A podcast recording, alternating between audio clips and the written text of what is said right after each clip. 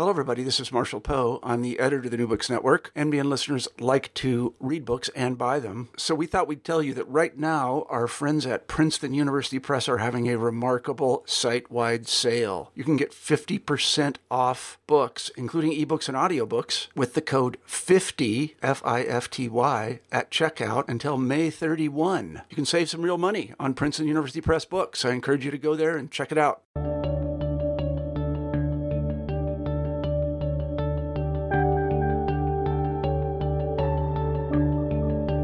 Welcome to New Books Network. My name is Charles Coutinho. Today we are delighted and honored to have Sir David Cannadine, Professor of History at Princeton University, President of the British Academy, editor of the Oxford uh, Dictionary of National Biography, which is the successor of to the Dictionary of National Biography. And we are here today to talk about his latest book, The Victorious Century, the United Kingdom 1800 to 1905. Uh, so, David, thank you very much for being with us. It's a huge pleasure, a huge pleasure. Question, or first of many questions. Why stop the book in December 1905, January 1906? Why not continue it in the way that, say, uh, Ensor does to, I think, August 1914, or Searle in his uh, very recent uh, volume for the Oxford Dictionary of England, where I believe he ends it in December or November 1918? Well, um, one of the interesting things about trying to write uh, another history of the 19th century, since as those examples you cite suggest there's been no lack of previous attempts, is to try to work out um, how to approach it in a way that might be slightly new and slightly interesting. And that, in its turn, I think, has implications for when you start and when you stop, since uh, the choice of terminal dates might itself, to some degree, help determine what you see as the main themes of the period in between that you want to write about. Um, and as you say, a lot of people cho- choose to begin the uh, 19th century in the British case in 1815 with Waterloo, ushering in a century of global supremacy, and they end it almost exactly 100 years later uh, in 1914 when the First World War starts. Um, and a lot of books have uh, adopted those dates, and on occasions, two books have covered that period, um, as in the case of Sir Llewellyn Woodward and Sir Robert Ensor, the Oxford History of England books, which uh, covered exactly that period. And I suppose I slightly thought that um, that chronology and those terminal dates have had more than a good run for their money. And I thought it would be interesting to see what happened if um, I chose slightly different dates, which, although only slightly different, as it were, have a considerable impact greater than just the slight difference of the dates themselves. And so I thought I would begin in 1800, which is the Act of Union between the United Kingdom of Great Britain uh, and Ireland.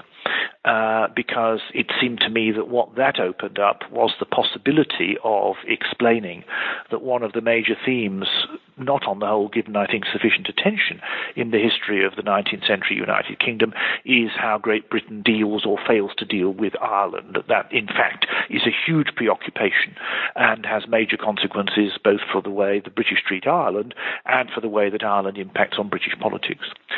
And I thought it would be interesting to end the book um, with the fall of the Conservative government and the Liberal election, the period, as you say, 1905 to 1906, because I thought it would be interesting to end with another, as it were, parliamentary event.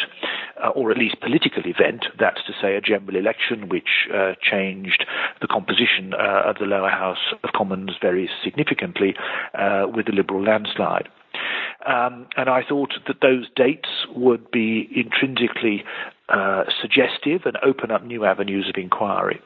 And I also thought that what bound them together was that the book begins with an act of parliament and it ends with a general election. And that uh, makes plain the fact that one of the themes, another of the themes that I want to run through the book, uh, is the extraordinary preeminence of the British Parliament, uh, the extraordinary continuity of British political culture, um, in a way that really wasn't true of any other uh, major country in the 19th century world.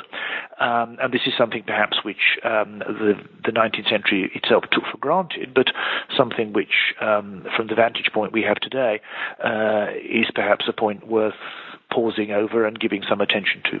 What is the long 19th century? What are its parameters chronologically speaking?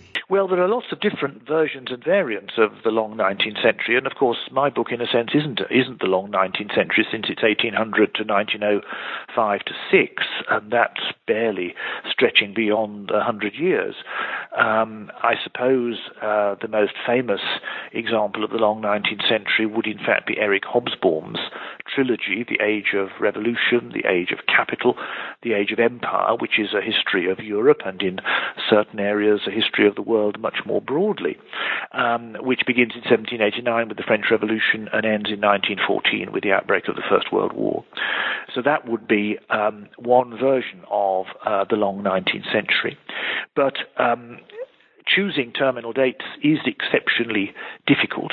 Um, Jürgen Osterhammel has, of course, just uh, recently produced, or at least it's recently been translated into English, uh, his book on the global 19th century, and he makes the point that if you're trying to write a global history of the 19th century, more self-consciously so than Eric Hobsbawm's book, then the whole notion of the 19th century is, is, is vexed because not all parts of the world actually thought in terms of centuries. Um, and depending again on what issues you're interested in, um, they don't all begin in 1789 or 1800, and they don't all end in 1900 or in 1914 or in 1918. So there's a sense in which um, the, the, choice of terminal dates, it's not arbitrary. I think um, most people who've written on this period have good reason for choosing the dates that they have chosen, and I would like to think that that would also apply to me. But uh, inevitably, um, although not arbitrary, the choice of dates must perforce be selective. That's to say, uh, they're determined by interest in a certain set of subjects as distinct from perhaps other sets of subjects where the 19th century might have a different span and a different cover a different time and operate at a different tempo. But that's the, the imperfect nature, as it were, of the historical enterprise. How does your history interact with the so-called new global history? Well, I, what I tried to do, uh, one of the other things that I tried to do in this book was to give um, more attention, perhaps, than some earlier textbooks written in an earlier time did, uh, or earlier surveys written in an earlier time did, um, to Britain's position in the world um, over the last 10 or 20 or 30 years, there's been a huge proliferation of work, especially, of course, on Britain's relation in the 19th century with its empire, but also with its relation beyond the strict boundaries of formal empire. I'm thinking in particular, for instance, of John Darwin's book on the British world system. And one of the things that I wanted to try to do was to bring together, uh, as it were, the history of the United Kingdom within the United Kingdom, but also the history of the United Kingdom's involvement with other parts of the world. Uh, in part through its empire, both informal and formal, but also in part through its relations with Europe, which seemed to me to be a major theme of 19th century British history, um, and also, of course, its relations with the United States, which um, is, uh, as it were, an English speaking story, but certainly by the end of the century, nobody could say that the United States was part of the British informal empire, and indeed, by the late 19th century, the United States was um, equipped or had equipped itself with an economy of such scale and size and strength that it was already uh, in several areas threatening Britain's uh, industrial preeminence and also indeed its maritime preeminence too. How does your political history as written compare or contrast with the so-called Peterhouse School view of history? Well, I think there are the, the Peterhouse view of history. I'm thinking here of people like um, Maurice Cowling and I suppose Michael Bentley and John Vincent. Uh, that Peterhouse school of history would say that high politics is the thing that matters more than anything else. Um, and uh, some of them, I suppose, especially the late Maurice Cowling, uh, later on in his academic odyssey, would say that religion has been an under stressed and under related subject. Um, and I think it's fair to say that uh, one of the things that I also tried to do in this book was to bring high politics, not perhaps in that very um, self consciously Peterhouse sense, but to bring high politics back to the center of the story uh, which I have tried to do because it seems to me that one of the big issues of 19th century British history is how politicians try to cope with the extraordinary changes occurring in Britain and try to cope, try to understand how to deal with Ireland to the extent that they do cope and understand how they try to deal with Britain's engagement with the wider world. Um, and so, to that extent, it is a book which, uh, the spine of which, in a way, is politics, because, of course, as I've already said, a part of the point of the book beyond that is that politics is the way in which this extraordinary continuity of parliamentary institutions uh, expresses itself. Um, it's also the case, of course, that the whole remit of the Penguin histories of Britain were meant to be built around politics, but construed and conceived in the widest possible sense of that word. Um, as far as religion is concerned, I did try to give uh, more attention than perhaps some uh, more secular minded historians have done to the fact that uh, religion was uh, an issue of extraordinary importance in 19th century Britain, um, and that um, many of the great issues of politics um, were in fact about religion. Um, and that, of course, brings us back to Ireland because, of course, what makes uh, Ireland in part so complicated for the British to deal with um, is that it is overwhelmingly a Catholic country. And so the politics of Ireland impinging on the politics of Britain are certainly about religion, they're about land, um, they're about nationalism, they're about a whole variety of things. But I wanted to try to um, not only bring back politics to the center of the 19th century story, but to a certain degree bring back religion to the center of that story as well. And then, of course, that feeds into the notion of the late 19th century um, crisis of faith uh, and of belief um, and of doubt, which, uh, again, is certainly a major part of this extraordinary century when there were so many different things going on. You characterize the Anglo Irish Union of 1800 as, quote, fundamentally flawed. If uh, that was the case, why did it last so long? And could you explain why otherwise extremely astute statesmen like Salisbury um, did not view the whole exercise, for lack of a better expression, in purely pragmatic terms, that this was a political action by Pitt and Castlereagh, among others, in uh, the late 1790s uh, to endeavor to solve, or they hope they hope to solve, the perennial Irish problem. Obviously, given the subsequent history, particularly the famine, etc., that uh, solution didn't work.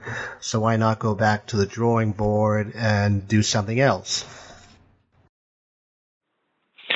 Well, of course, that was what Gladstone tried to do, um, and it didn't work. Um, I mean, I suppose uh, from the standpoint of the 19th century, the Act of Union lasted for a long time, that's to say, for the whole of the 19th century.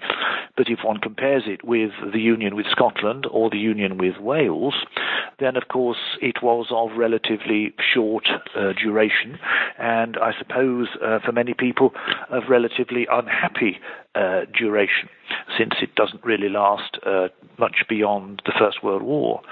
I think that the, the origins of it in part help explain why it did not work. That's to say, it's a scheme of national consolidation, largely um, put together by Pitt and by Castlereagh and by Cornwallis, who was Viceroy of Ireland at the time uh, in an attempt to rationalize and consolidate the United Kingdom at a point when the wars against France are not going well. There's a constant fear that the French will invade Ireland um, because although Napoleonic France was not a Catholic country, uh, historically France was a Catholic country, and that gave a kind of cultural and religious connection with Ireland. And it was a constant British worry that the French would invade Ireland and that would then be a jumping off point to invade Britain uh, across the Irish Sea as well as across the English Channel. And so the uh, Act of Union was an attempt to consolidate the Anglo Irish uh, national connection. In the hope that that would fend off uh, any further French interference. There had, of course, been such interference in the 1790s. But the problem was that it was a flawed enterprise from the outset because what the Act of Union meant was that the Irish lost their parliament, and the quid pro quo of that, that Pitt, the younger, who was prime minister, wanted, was Catholic emancipation, which was to give the Irish more more Irish people the vote, um, and to enable them to hold high public office in what was, in other ways, Protestant uh, Britain. And George III, uh, who, like all British monarchs after 1688, uh, swore a coronation oath to hold up the Protestant religion by law established, um, was not willing to countenance that. And so Pitt resigned, and it, it's therefore another generation before Catholic emancipation was finally carried.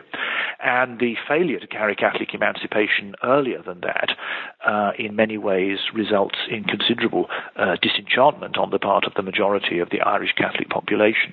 And that disenchantment was then, of course, intensified by the famine of the late 1840s, um, and then uh, re-emerges in the land wars of the late 1870s and the 1880s. And what the British government, or what successive British governments uh, can't ever quite decide, is uh, how to treat Ireland. Should it be coercion or should it be conciliation? And the British governments constantly swing back and forth. On the whole, uh, it's the Tory and Conservative governments that are in favour of coercion, um, and on the whole, it's the uh, Whig and Liberal governments that are in favour of conciliation.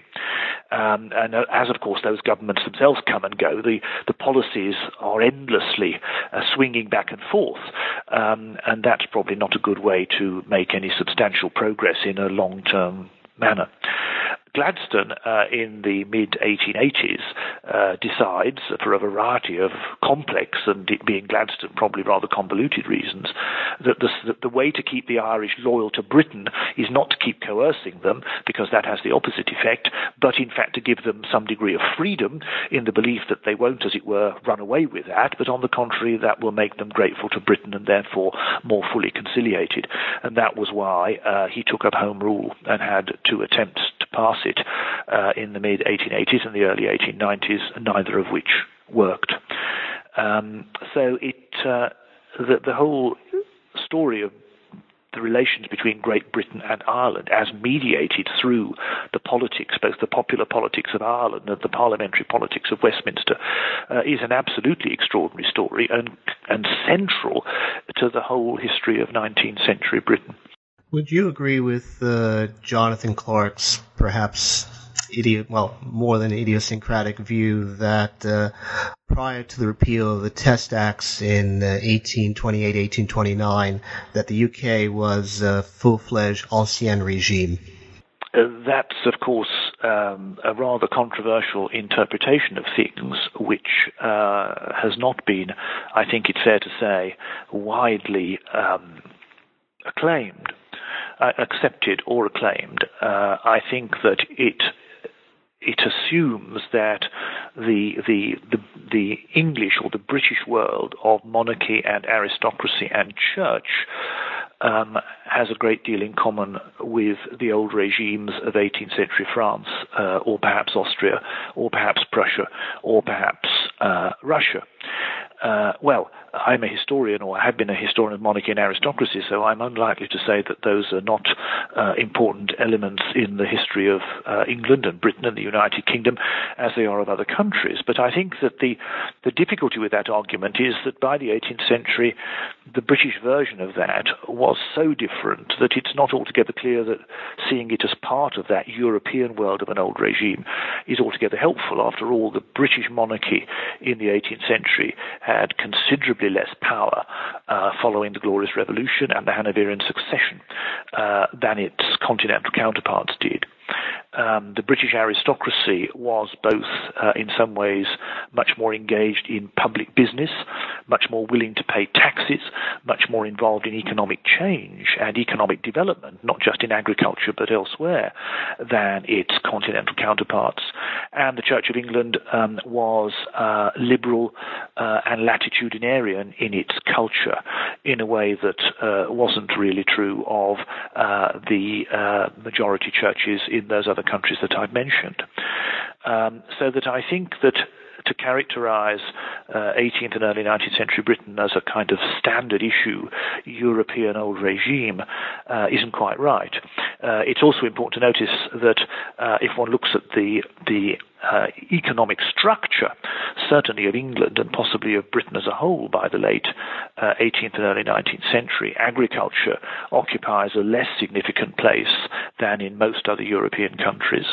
Um, something called industry or business or manufacturing was becoming rather more important, and the service sector of the economy, uh, business, banking, finance, insurance, was already very important.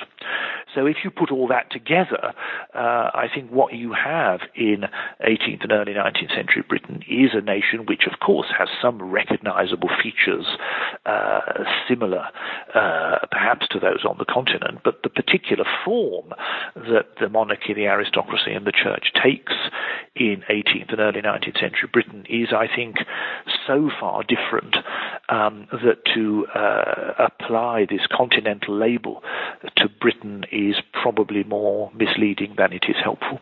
Why was there more prime ministers in the Lords in the 19th century as opposed to the 18th century? I think that may be partly accident. Um, you know, it depends who's around at what time. Um, uh, Walpole, of course, was very unusual by the standards of the time in being prime minister in the Commons for so long, um, and uh, Pitt the younger um, was, of course, an utterly extraordinary appointment when he was very, very young. I mean, he wasn't just younger in the sense that he was the son of the elder Pitt. He was, of course, very young when he was appointed prime minister by George III, only in his early twenties.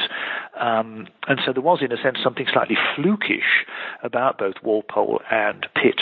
Um, and they are, of course, um, they help stack up the numbers for the 18th century in such a way that um, prime ministers were more in the Commons than in the Lords. I think, by the same token, it, it, it, the fact that it's the other way round in the 19th century is in part um, the fluke that Lord Liverpool is in power from 1812 to 1827, uh, which is a very long run, and nobody really expected that. Probably he didn't himself when he became prime minister uh, in 1812. Um, and then uh, from uh, the 1880s through until the early 1900s, the dominant figure in terms of the amount of time uh, spent in power was Lord Salisbury. Um, and Salisbury and Liverpool helped stack up the numbers rather the other way uh, when it comes to the 19th century. Um, it is it is a rather intriguing uh, contrast, um, and it certainly reminds one that the House of Lords did matter in 19th century Britain in a way that, on the whole, in the 20th century, uh, it hasn't. Was there, in fact, in 19th century UK, a industrial revolution, as the old, as they used to be said to have been one, um, or not?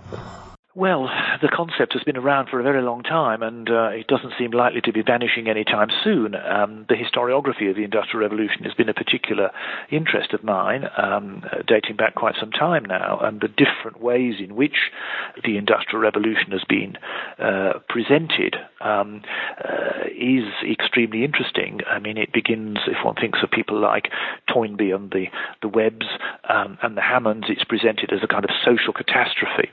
Uh, if one then thinks of the work of people like um, Walt Rostow in the uh, late 1940s and early 1950s and his predecessors, it's seen as cyclical fluctuations. And then it became um, something called economic growth uh, when it was thought to be a hugely transformative change and the kind of transformative change that other countries all would need to follow later on if they were to kind of get up to date. Um, and then there was a phase when it was thought of as a kind of much more limited period of growth, an evolution rather than a revolution. Um, and nowadays, uh, I think people are trying to work out new interpretations of how to see it. So um, it's always been a rather, it's, it's never been a kind of constant concept um, uh, since it happened, if I can put it that way. That does sound rather contradictory. I think different generations of historians have seen it in different ways, uh, depending in part on what the contemporary economic problems that they were interested in um, suggested they should seek to find out about in the past. Um, but it seems to me there is no doubt that um, the British economy does undergo very substantial and significant change from, let us suppose, the 1780s to the 1820s or 1830s, um, both in terms of its industrial economy um, and in terms of its financial uh, performance. And uh, there's no doubt, I think, that in turn those things help explain why eventually the British are able to beat the French because there's a stronger economy and they are better able to mobilize via government the resources of the this stronger economy than the French were. And certainly, if one pushes through into the 1830s and 1840s, um, there isn't really any doubt that uh, the advent of the railway um, and the by then considerable increase in an urban population uh, involved in various forms of industrial production and manufacturing gives uh, contemporaries on an optimistic side the view that Britain is the most advanced economy in the world and that something uh, that they soon begin to call an industrial revolution has happened. Um, or to pessimists, the worry is that this seems a completely incomprehensible and uncontrollable and socially deeply wrenching set of developments which might lead to terrible trouble going forward. And that sense over the Industrial Revolution that um, contemporaries living through it uh, often disagreed as to whether this was progress or whether it was trouble, um, is a theme I think that runs through the 19th century in, in other areas of life as well. Did uh, what was called at the time, I believe, the old corruption exist, really exist circa 1815? And what was exactly meant by this phrase? Well, it was certainly true that radicals had this idea that there was something called old corruption, by which they meant um, a set of sinecures and places and government offices uh, which paid quite a bit of money, um, often to aristocratic figures. I mean, that was true, for instance, of the Wellesley family, um, on the basis uh, of an appointment procedure, if we could put it that way, that would bear no relation to anything we would regard as acceptable and transparent today, um, and which was not regarded by radicals like William Cobbett as acceptable or transparent then and a whole variety of publications um, by a man called John Wade called the Black Book and the Extraordinary Black Book sought to uh, list and enumerate what these perquisites and sinecures were uh, to draw attention to them. Um, and they certainly did exist um, in the early 19th uh, century, and some of them lasted through until the 1810s and 20s and early 30s. But thereafter, as um, there is an attempt to to reform uh, the British state uh, in the light of new principles and ideas as to what the state should be doing, uh, which uh, begin perhaps with Catholic emancipation and then go through the Great Reform Act and the re- other reforms of the 1830s and indeed 40s, that in that world, uh, where government is thought, where it's suggested that government has to be seen to be at least responsible um, and to be concerned about the well-being of the nation as a whole, even if it couldn't do much about it, it has to be seen to be trying to do a bit, then this idea of a rather corrupt uh, state where lots of snouts are in the trough no longer seemed acceptable. So by the 1830s and 1840s, um, most of old corruption had disappeared. You write in the book that uh, the 1830s was, quote, the pivotal decade in 19th century British history, unquote. Why was that? I think it was the pivotal decade um, because uh, the reforms that were passed then were an attempt however fully or unfully aware of it the people passing the reforms themselves were, it was an attempt to try to reconstruct various aspects of the British state, um, to reform various institutions of British life, to try to take account of the changes that had occurred in the last 50 years. Um, and I think that that was um, as it were, uh, the period when, um, if one can put it this way, um, the old world of perhaps authoritarian Toryism, epitomised by Lord Liverpool and the Duke of Wellington, becomes replaced by what Asa Briggs called the age of improvement. And that sense that government has to be made fit for purpose, and the purpose now is thought to be social amelioration, a certain degree of improvement, uh, was, I think, very important. So I think that the 1830s were a hugely significant decade. Uh, I think the next most significant decade, if one can indulge in this uh, rather strange uh, activity of trying to rank the 19th century's decades in order of importance, I think uh, in many ways the next most important decade was the 1880s. Uh, your view of uh, Sir Robert Peel seems kinder than that of uh, Walter Bagehot. Um, thinking in particular his essay, The Powers of the First-Rate Man and the Creed of the Second-Rate Man. Why, why do you have a better opinion of Sir Robert Peel? Well, partly because Gladstone had a very high opinion of him. Gladstone was, of course, Peel's protege, um, uh, as indeed were many other people, but Gladstone was the most significant one. Gladstone thought Peel was the best prime minister as a man of business that he ever encountered, and of course, Gladstone encountered a lot of prime ministers because he had a very long public career, and he was quite an able man of business himself. I think Peel is hugely interesting. This, uh, the, the sense, of course, of contemporaries, which Bagehot picks up on, lots of contemporaries, that Peel was somehow a second-rate man with a second-rate mind mind. Um, and of course, that he betrayed his own party by carrying Catholic emancipation and then by repealing the Corn Laws. That his smile was like the uh, plate on the lid of a coffin, as somebody said. Um, and of course, Disraeli was unbelievably vituperative about him in the House of Commons and very successfully so. So nobody could deny that um, among contemporaries um, who uh, didn't like Peel, uh, he had a very bad press indeed. And Bagehot, in a way, I suppose, was picking up uh, on that. But it seems to me that much of that was misguided in the first place. Peel actually did have a first class mind, not a second class mind. He was a very distinguished student, uh, undergraduate uh, at Oxford. Uh, he also had a much more varied and rounded life than those who said that he was just a second rate workaholic bureaucrat suggest. He was a very discerning collector of art uh, and indeed patron of art.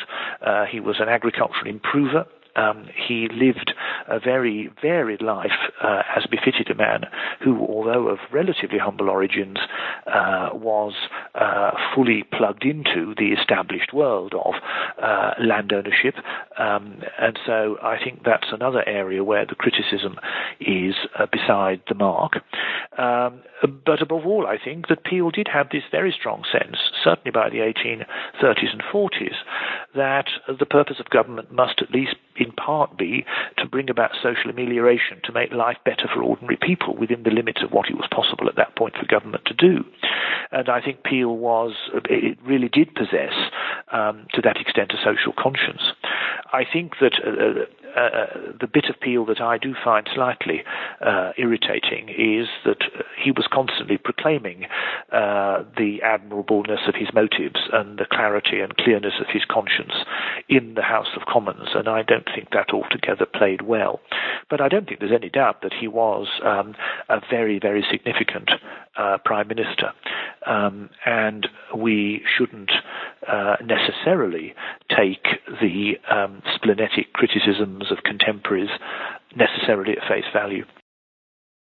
Wasn't the, one of the most remarkable aspects of uh, Sir Robert Peel's career is the, I suppose, the words disdain or contempt for his uh, party, parliamentary party, being perhaps the first in a long line of Tory leaders. I'm thinking of Balfour, Austen Chamberlain, Macmillan, Heath, uh, f- who felt this contempt and uh, in many cases prefer doing what either their conscious or political rationales dictated rather than what the parliamentary party, party or the party outside of parliament thought. Well, it, it is certainly true that many conservative leaders um, have not got on altogether well with um, their rank and file um, across the 19th and 20th century. And indeed, if, ha- if we were having this conversation with Theresa May, she might, off the record, admit to the same thing. Um, what I think is interesting is the different ways in which they deal with that. Balfour famously once said of the Conservative Party, I am their leader, therefore I must follow them. Um, and John Major, I suppose, who had a pretty torrid time of things after the fall of Margaret Thatcher when he was Conservative Prime Minister, did the best he could to try to conciliate people who, uh, the Eurosceptics, uh, in the end were not really willing to be conciliated. Um, but other Tory leaders have taken the view that their job is indeed to lead, um, and um, people had better get behind the leader and uh, follow uh, whether they entirely approve of what the leader is doing or not. That would obviously be true in the case of Margaret Thatcher. Um, there were certain Tory MPs who adored her, there were some Tory MPs who hated her, and it was equally true in her cabinets, especially at the beginning of her time, that uh, many of them very deeply disapproved of what she was doing. But she went on and did it anyway. Um, in the case of Peel, um, he did make it far too plain that he had a disdainful view of uh, many of uh, Party. That's undeniably the case. Um, and it's also true that Peel did believe that he should do what was right, um, whether the Tory party was committed to that or not. Um, hence Catholic emancipation, which finally um, carried through the um, companion piece of legislation to go with the Irish Union, but as it were, 29 years later, because he believed that otherwise Ireland would erupt into violence. Um, and hence his decision to repeal the Corn Laws uh, in 1846, which was also connected to the Irish potato famine. The Tory party was the party of the Church of England and the party of the landed interest.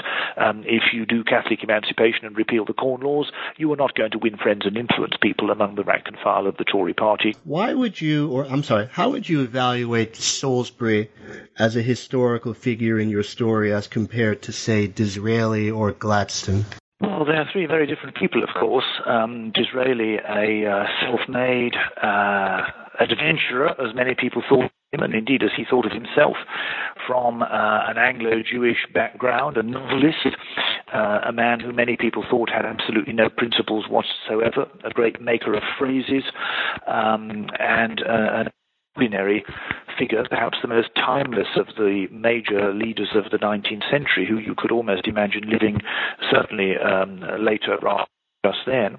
Um, Gladstone, um, an unexampled uh, span of public life from the 1830s to the 1890s, uh, the greatest British prime of the 19th century, the only one to be prime minister four times, a man uh, possessed of extraordinary gift of um, head um, uh, very, very clever, a genuine intellectual with a huge hinterland of interests. Um, and uh, then Saul's also, in many ways, a genuine intellectual, also with a huge hinterland of interests, um, with a very different view of things from Gladstone, at least in some ways. Um, a man who feels that everything is getting worse, uh, which is why he wrote that piece, Disintegration, uh, in the early 1880s. Um, and a man who certainly thought coerced rather than conciliated, a man who didn't like democracy, even though he did quite well uh, as Tory leader as the franchise extended. Um, so he's a, Salisbury was a hugely interesting uh, figure. Uh, I have to say, I think he was wrong over uh, wishing to coerce rather than conciliate Ireland. Um, on the other hand, uh, what can also be said about him is that, like Gladstone, Salisbury didn't really want, in the last uh, two decades of the 19th century, for the British Empire to get any bigger. He thought that Britain had already got more than enough that it could cope with and afford to run. Um, and that, of course, was also Gladstone's view, and it's one of the ironies of the late 19th century, and one of the interesting things that has to be explained. How could it be in the 1880s 1990s when, on the whole, it was either Gladstone or Salisbury who were in charge, with a brief interlude from Rosebery. Um, how could it be that, uh, at least in the case of Gladstone and Salisbury, prime ministers who didn't want the British Empire extended, in fact, it was extended a great deal? Um, and it does look bizarre because it's not what they wanted, um, and in the rather febrile atmosphere of the time when all of the European great powers uh, and increasingly Japan and the United States felt that it was their obligation or their privilege or their mission to carve large parts of the world. And once that became, as it were, the the conventional view of the time, however distasteful or bizarre or irrational it seems to us now, um, you couldn't really stand by and watch other countries partitioning the world without claiming a fair share of it for yourself, even though you didn't want to do it. And that whole issue uh, does seem to me to be one of the most extraordinary ones, and that's an issue where, in fact, Gladstone and Salisbury had much more in common than either would probably have liked to admit, and, uh, but actually didn't succeed in what they wanted. You seem to agree with Bernard Porter's view that the British Empire did not have a huge impact domestically on the UK.